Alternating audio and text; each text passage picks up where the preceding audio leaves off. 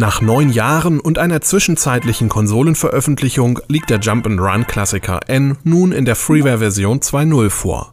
Noch immer gilt es, mit seinem Ninja über tödliche Hindernisse zu klettern, was man selten genug schafft. Es ist ein Spiel der tausend Tode.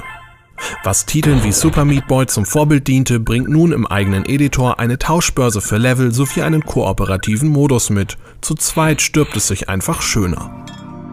In Remembering heißt es Kopfhörer auf und Ohren gespitzt, wenn man sich auf die wunderbare Reise in die Welt der Geräusche begibt.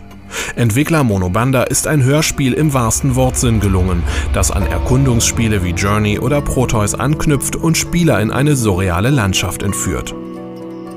Wer kennt sie nicht? Gedichte, deren Worte ganze Bilder formen. Im Spieltitel Subtitle hüpft man als Player über aus Buchstaben und Worten geformte Landschaften und Gegner. So bleibt genügend Raum für die Fantasie, sich die dollsten Geschichten dazu auszumalen.